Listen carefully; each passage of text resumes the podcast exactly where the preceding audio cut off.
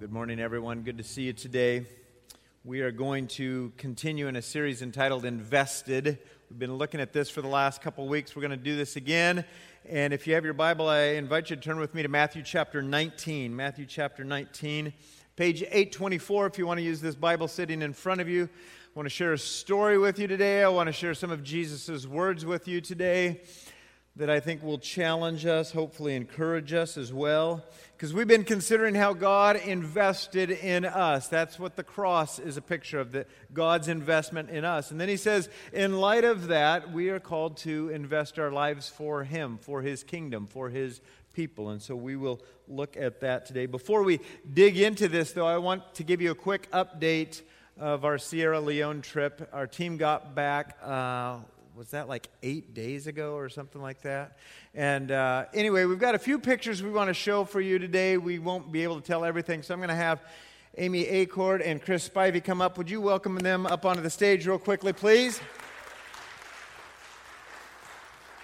This is two of our team of four that went, and we'll hear from Cyrus and Pamela next service, so you got next service off. Sweet. So tell us a little bit about the trip.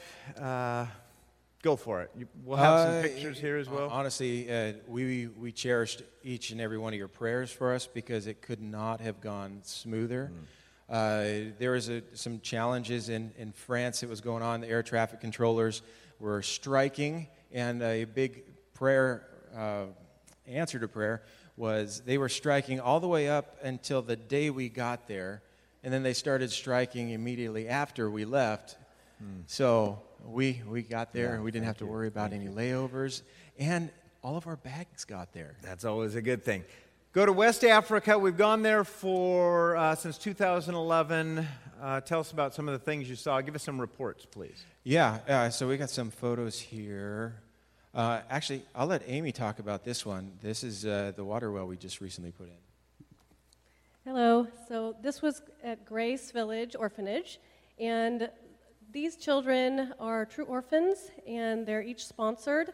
And so our church, through the Christmas Compassion, paid to have the well put in the back, and they're using it there, and they're using it right now, but it also is very exciting. They're in the process of building a new bathroom for these children, and it will have showers and all the needs that they need, and this well will feed that structure in the back of the orphanage. Yeah, so a lot of these kids were orphaned through the Ebola epidemic a few years back, and we got to be a part of that, so hey, thank you everyone for giving to that. Got to see our school. Oh, man, Chris, what are you talking about then today? Okay, Amy, keep going. I was only supposed to talk about the school. Oh, okay. So this is Moyamba School. There are 200 students that go there and 17 staff, and there's a lot of... How many did you say go to that school? 200 students. 200 students. Yes. Woo. And it's like our junior high and our senior high, and so we got the chance to sit in on some of the classrooms. They were very happy to see us. They were shy, but they would kind of look at you and smile and then turn away. And I loved how professional the staff was and the teachers. They truly loved the children. They were complimentary in their teaching and their praise for the work that they do. And it was a lot of fun. The kids wanted us to take snappies, which are photos. And I think they just wanted us to be their voice and for us to love them, and for you guys all to be able to see them and pray for them. Yeah, so this is a school. History on that, 2013, I think, is when we helped build the church building and fund that and help put the roof on. They did this school 1 or 2 years after that, and so that school's grown from 30 kids to now 200. Just fantastic. Yeah, their biggest request is simply just to remember them and pray for them. Yeah. So... we are honored to be a part of that. And so in 2 weeks, we're going to have some pictures. We've had pictures of these kids before, and they're on your refrigerators at homes and things like that. So we will do that again in 2 weeks from today. We're just not quite ready for that yet. Yeah. Yeah, so then we had an opportunity. This is just a big blessing. This is the church that we built back in 2013. And... it was a blast. Cyrus and I both got a chance to do stuff for the church service, and it's truly amazing to be a part of their worship service. They they really do it up, and it's a blast. The joy of the Lord is just on their faces. We couldn't understand everything that they were saying, but you can see the Lord just in their faces and how excited they are. One of the things that we have taken away, it's a saying. It says, by the grace of God, blank, I will go here, I will go do this, I will have food. And that's true in everyday life for them. But we also had an opportunity to go down and do some baptisms, and we had an opportunity to baptize 17 people, and this is actually... I think that's worthy of it. That's pretty awesome. Truly amazing. This is one of the rivers we got to go. This is a small town right outside of Moyamba, and the funny thing was we just had a church service, and this lady, they invite us, and we have dinner at this chief's house, and she started dancing around us. And we're like, what is going on? This is really odd. They don't do this in the U.S., maybe at Red Robin. But it was the first time she had seen a white person come to her village, and she was dancing for joy because it was just hope. Yeah. There was hope for the first time that she experienced. So thank you for your prayers. So we have this Willamette Community Church in Albany. We have Willamette Community Church in Moyamba as well. And we have a Christian school right here in this building, but we have a Christian school in West Africa as well. And so I just want to say thank you. And thank you, Amy and Chris, thank you for going. This was your third trip, is that right? Yeah. And your first trip. So thank you for going and representing us so well, you guys. Appreciate it. Appreciate it. And so, and then in 2 weeks we'll give out some pictures of these kids so that you can be praying, but you can talk to Amy and Chris, Cyrus, Pamela, and they will tell you about some of these good things that are going on. Well, today as we look into the Word of God, I want to give a title for this message as we look in Matthew chapter 19. I want to give this title, Is It Worth It? Is it worth it? As I'm reading this passage, this phrase came up, and I thought, man, that's a question I ask quite a bit. Is it worth it? Is it worth it to go to Africa? Is it worth it to invest here? And with this idea of investment, is it worth it? And one of the questions I'd like you to start thinking about this morning and start answering, and hopefully you would wrestle with this in the coming days, but here's a question. What am I strategically investing in now? What are you strategically investing in? I'm going to write that word as strategically because I think it's important. Not just what are you spending and, I happen to have some time and I'll give some time, but what are you strategically investing in? Where are you putting your time? Where are you putting your prayers? Where are you putting your money? Where are you putting your thoughts? Is it to try to follow Christ? I would hope that you'd examine your own heart in the coming days. Where am I investing? And then ask this question, is it to follow Christ? Or you might find out as you do this, where am I investing? Am I doing this just to keep up an appearance? And I thought, man, ouch, Scott, that hurt me when I just asked myself that question. Am I investing in certain things just to keep up an appearance?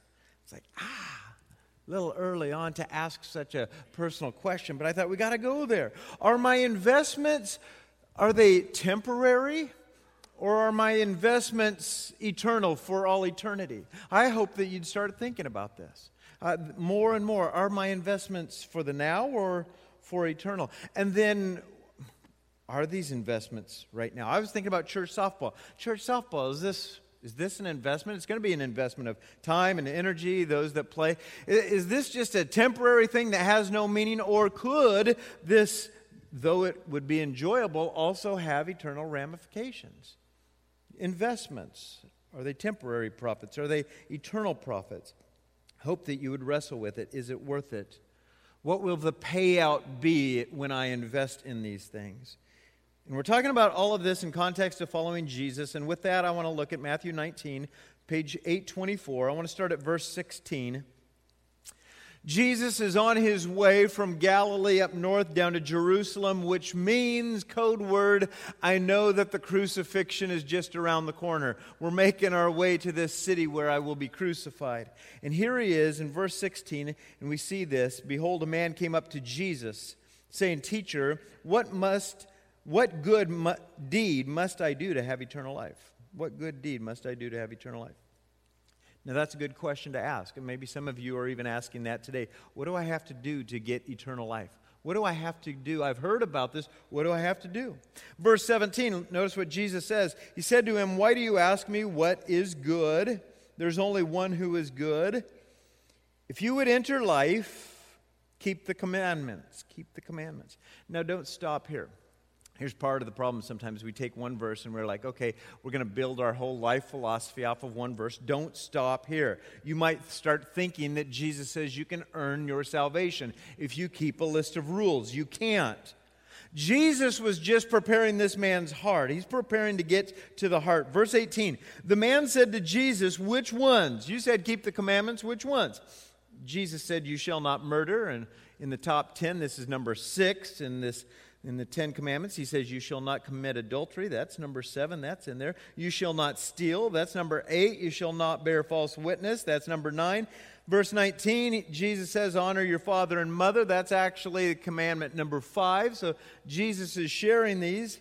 And then Jesus says, "You shall love your neighbor as yourself." Actually, that's not one of the 10 commandments, but it certainly can summarize most of those, that you would love your neighbor. You wouldn't murder your neighbor. You wouldn't cheat on your neighbor. You wouldn't steal from your neighbor. You wouldn't lie to your neighbor. Verse 20, the young man said to Jesus, "Actually, all those I've kept pretty good right there. I'm not a murderer, and I've been good to my parents and haven't stolen. All those I've kept, what do I lack?" And Jesus said to him, "If you would be perfect, go, sell what you possess, give to the poor, and you will have treasure in heaven. And come, follow me." Let me just stop there. A couple thoughts real quickly. We have a good man here. I mean, we have a man that, okay, he hasn't murdered anybody, and he hasn't taken somebody else's wife, and he hasn't stolen from anybody. And we have a decent guy here.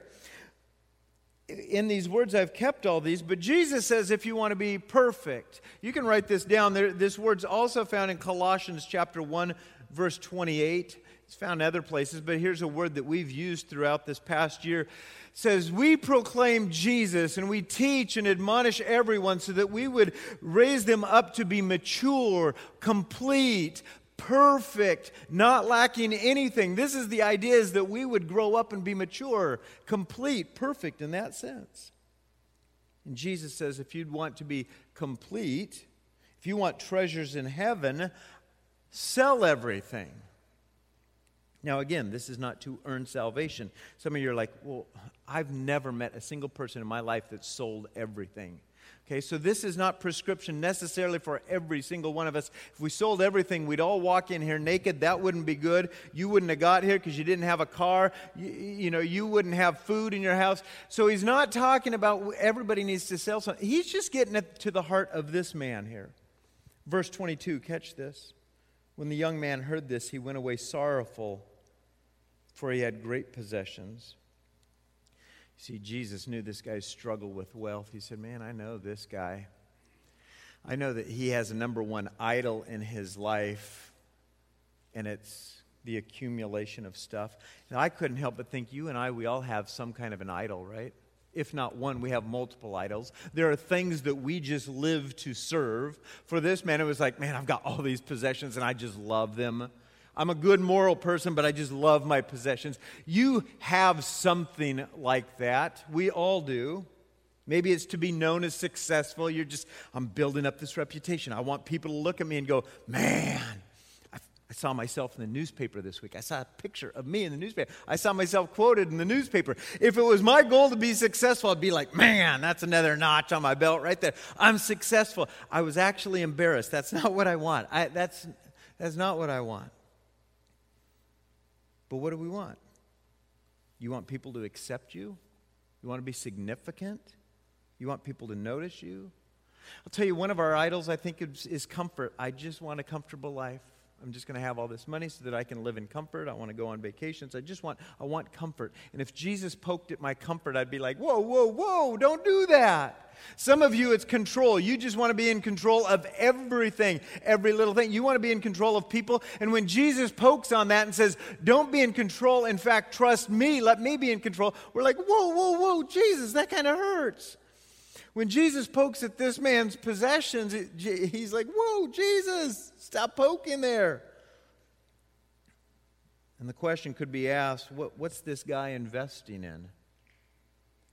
His kingdom that he had acquired? I don't know. Did he get this inherited? I don't know. Did he earn it? I don't know. But he's building it up. He's acquired it. And what's he investing in? His kingdom or eternal life? He wants a little of both. I want my kingdom, but I'd kind of like this eternal life because that sounds really good to God. And the question is asked of you and me today, what are you investing in? What are you investing in? Significance? Comfort? Control? I don't know. I want more of this. Well, the story and the teaching of Jesus really gets good here from verse 23. Let me read this. And Jesus said to the disciples, now he's been talking to this man and he goes away and he's kind of like, oh man, that hurt where Jesus was poking. So he says to the disciples, truly I say to you, only with difficulty will a rich person enter the kingdom of heaven. Again, I tell you, it's easier for a camel to go through the eye of a needle than for a rich person to enter the kingdom of God. Now, before you start saying, yeah, Jesus, stick it to the rich people. I like it when you do that. I mean, I'm not rich, but there are people, get them, God. I'm like, whoa, okay, don't go there yet. That just probably means that you have a little envy for somebody who has a little more than you, okay? So be careful that you don't go there real quickly. Now, we equate rich with money, but it could be much more than that. The fact that you have relationships, that's wealth. The fact that you have health care, if you do, you should, that's wealth. The fact that you have access to clean drinking water, that's wealth. The fact that you got here and you didn't have to walk, that's wealth. There's a lot of wealth that we have that we are unaware of. I was just reading this week that 1/3 of the world's population, 1/3, so that's a couple billion people, do not have access to improved sanitation. That means probably flushing toilets, ability to wash their hands with clean water. Some of that we saw in Sierra Leone. They'd look at us and go, you're so rich, your church building has toilets. You have clean water all over.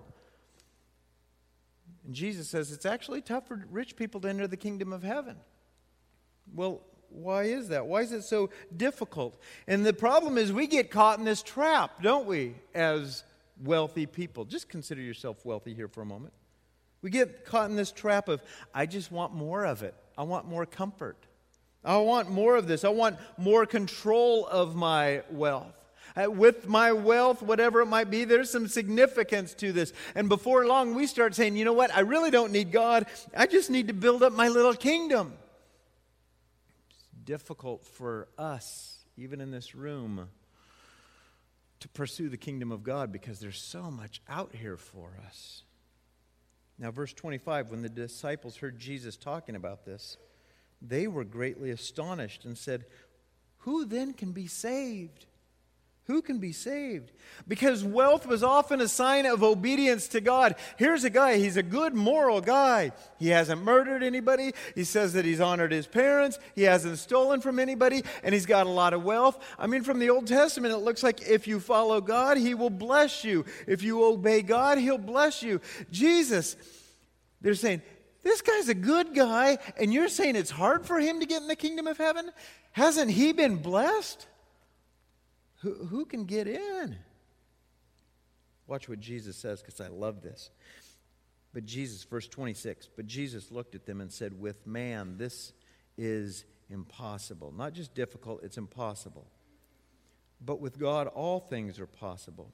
Then Peter said in reply, see, Jesus, we have left everything and followed you. What then will we have? Now, I want us to notice some of Peter's words and consider them, because I think sometimes they become our words as well. Now, they're not bad words because I don't see Jesus rebuking him, but watch this. One of the things Peter says is, we have left everything and followed you. Peter starts asking this question, is it worth it for us, Jesus, to follow you? I mean, we've left a lot. Two words I'd like you to consider when you hear Peter say, we've left everything to follow you. When you talk about following Jesus, I'd like you to consider two words. The first word is loss.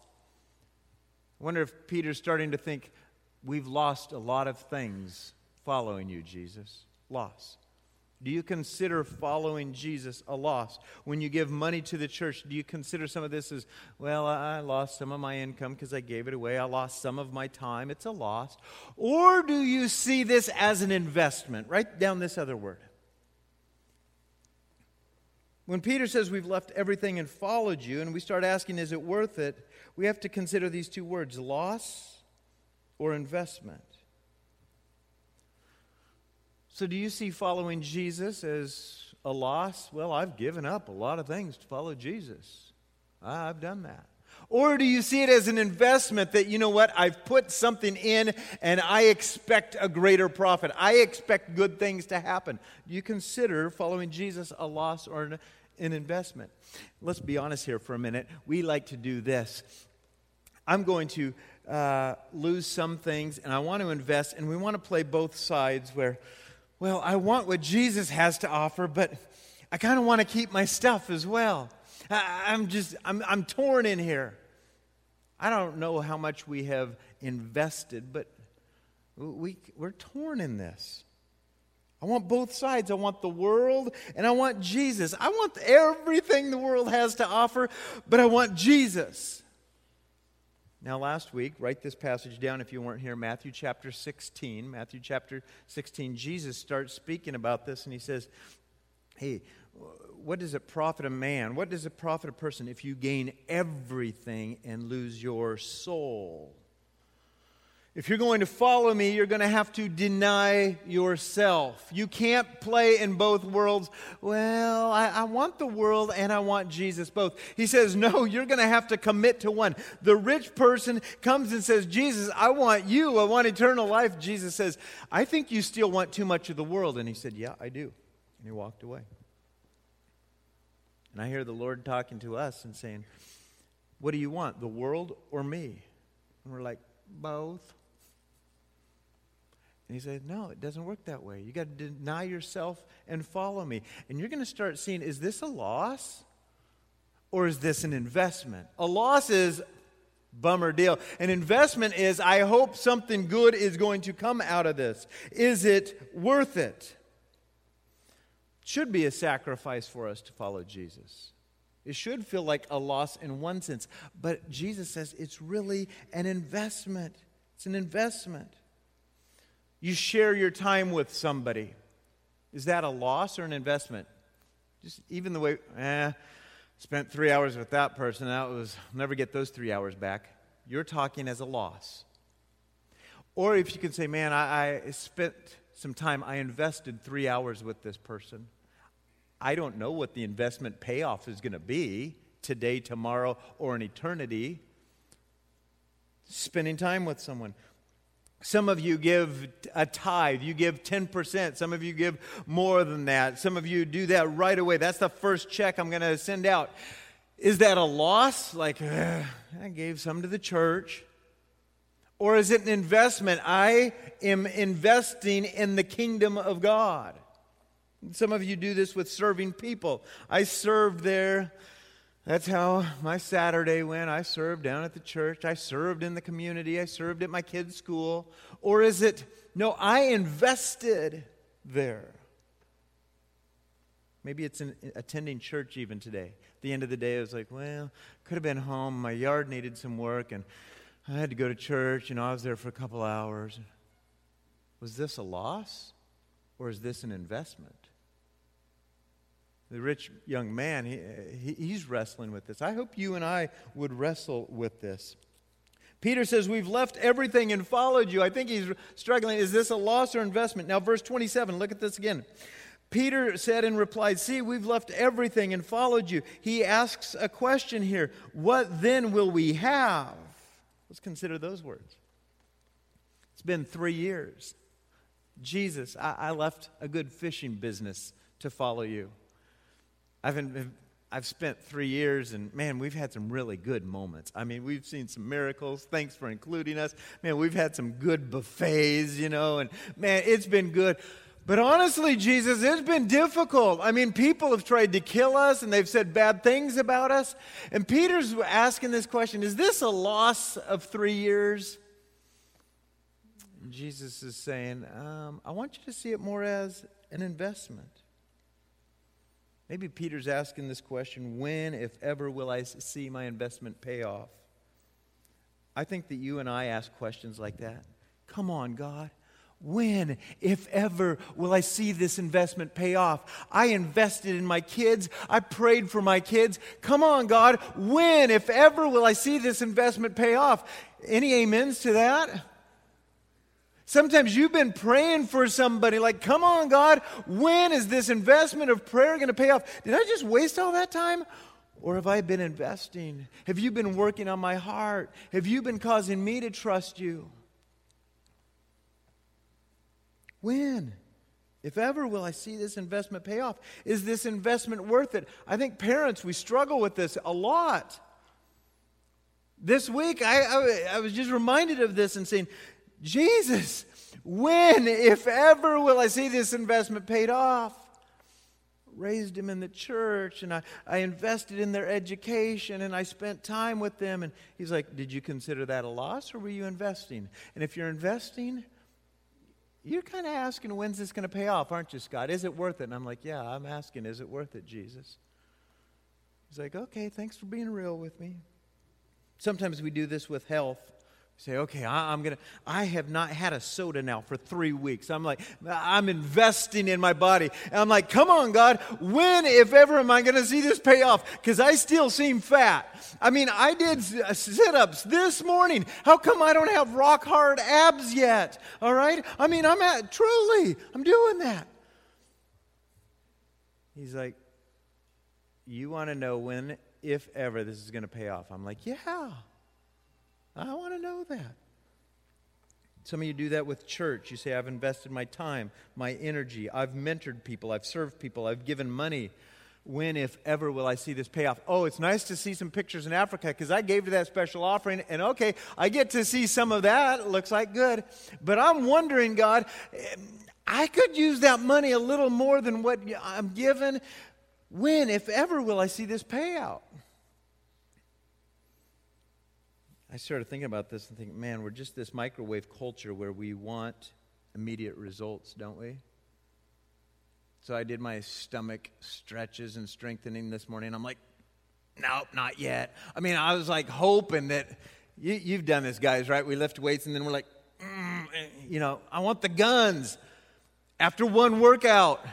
We want this sometimes. We want the immediate workout. We want the immediate result. I've heard of churches saying, listen, here's what I want you to do. Why don't you, if you've never given regularly to the church, do this for 90 days. I seriously have heard churches do this. And after 90 days, if you don't feel like you got your money's worth, if God didn't bless you, we'll give you your money back. I don't want to be too judgmental to those churches, but we won't do that here. Okay?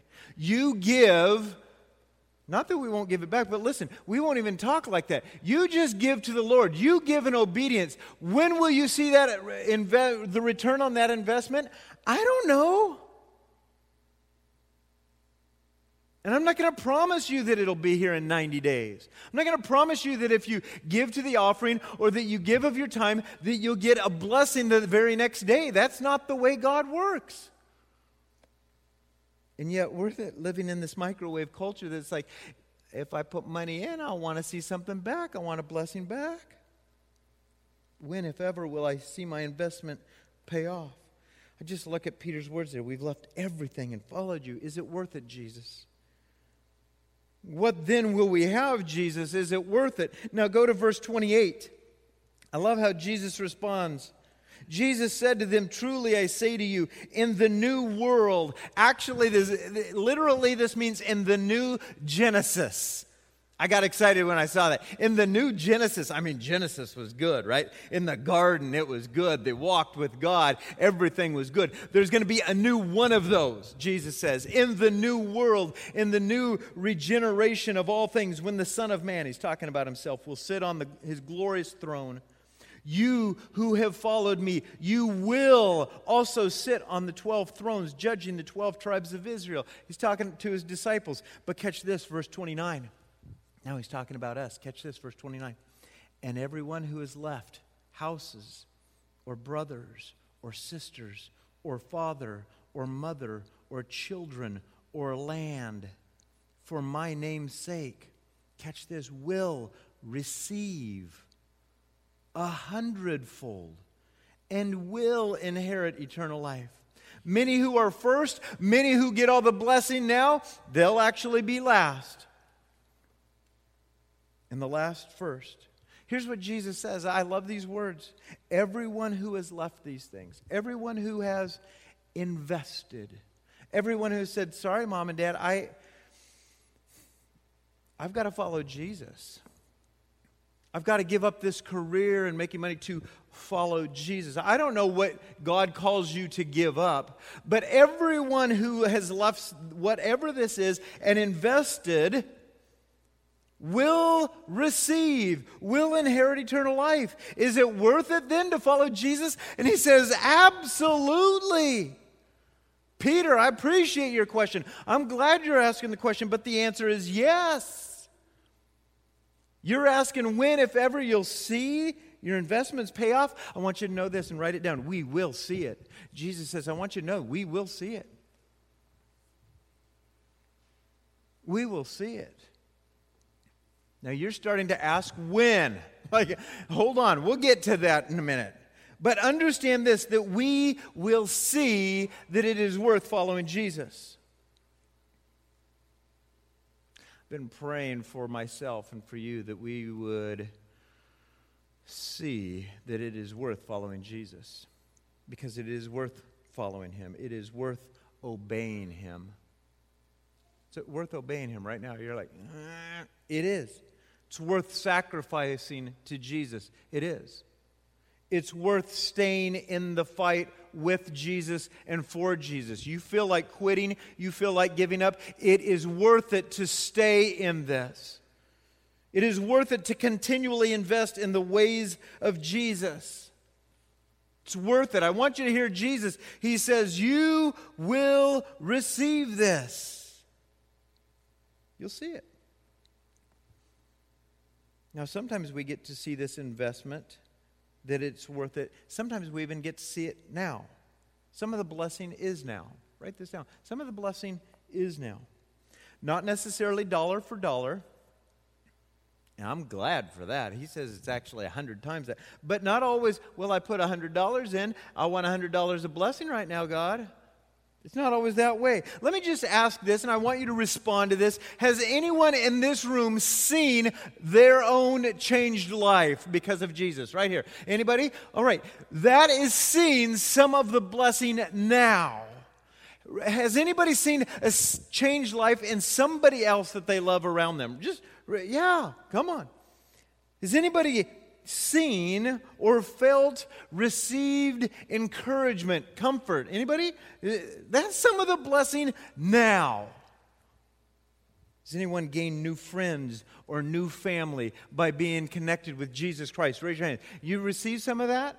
I'll tell you, if you're not raising your hand, man, you are not seeing some things right now. But I know that some of you have. I was thinking about this. Some of you have left family to pursue Jesus. Some of you have lost family. They said, if you're going to follow Jesus, we're not talking to you anymore. You've lost. Or is it an investment? And Jesus says, oh, you'll see blessing. You've actually gained new friends. You've gained new family. So sometimes we see that blessing now, but Jesus promises that much of the blessing will be later. Write this down. He says, oh, you'll see some of it now, but you will see much of it later. Look at verse 29 one more time with me, if you would. And everyone who has left houses or brothers or sisters or father or mother or children or lands for my name's sake will receive 100-fold and will inherit eternal life. I started thinking about that, and I thought, okay, when I give offering and he says 100-fold, I'm going to take, okay, I gave that amount of money. That would have been a nice amount to get the iPhone 10 or something like that. But God, you're telling me that somehow, maybe now, but certainly later, that you're going to reward me. Your investments aren't doing better than 100%, I'll tell you that. But Jesus says, oh, if you follow me, you'll see some of it now. You'll see a lot of it now, but you'll see much more later. It is worth it. Well, how do you know this, Scott? How do you know? I mean, Jesus says this, but how do you know? And I thought, well, this is the guy who shortly thereafter, and he's been saying, I just want you to know they're going to be crucifying me. They are going to take my life, and this is actually where we've been headed all along. And they did. Well, anybody could, orchestrate that. Then he said he would be raised on the third day. That's something you can't do. I'm going to let them kill me, but I'm just going to tell you right now that I'm going to be raised on the third day. And he was.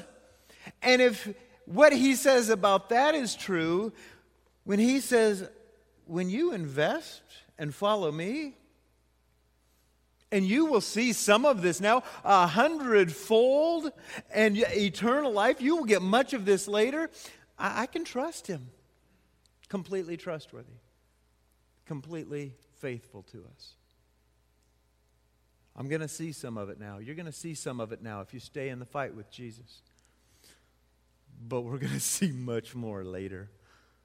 Man, I'm like, wow, thank you, Jesus.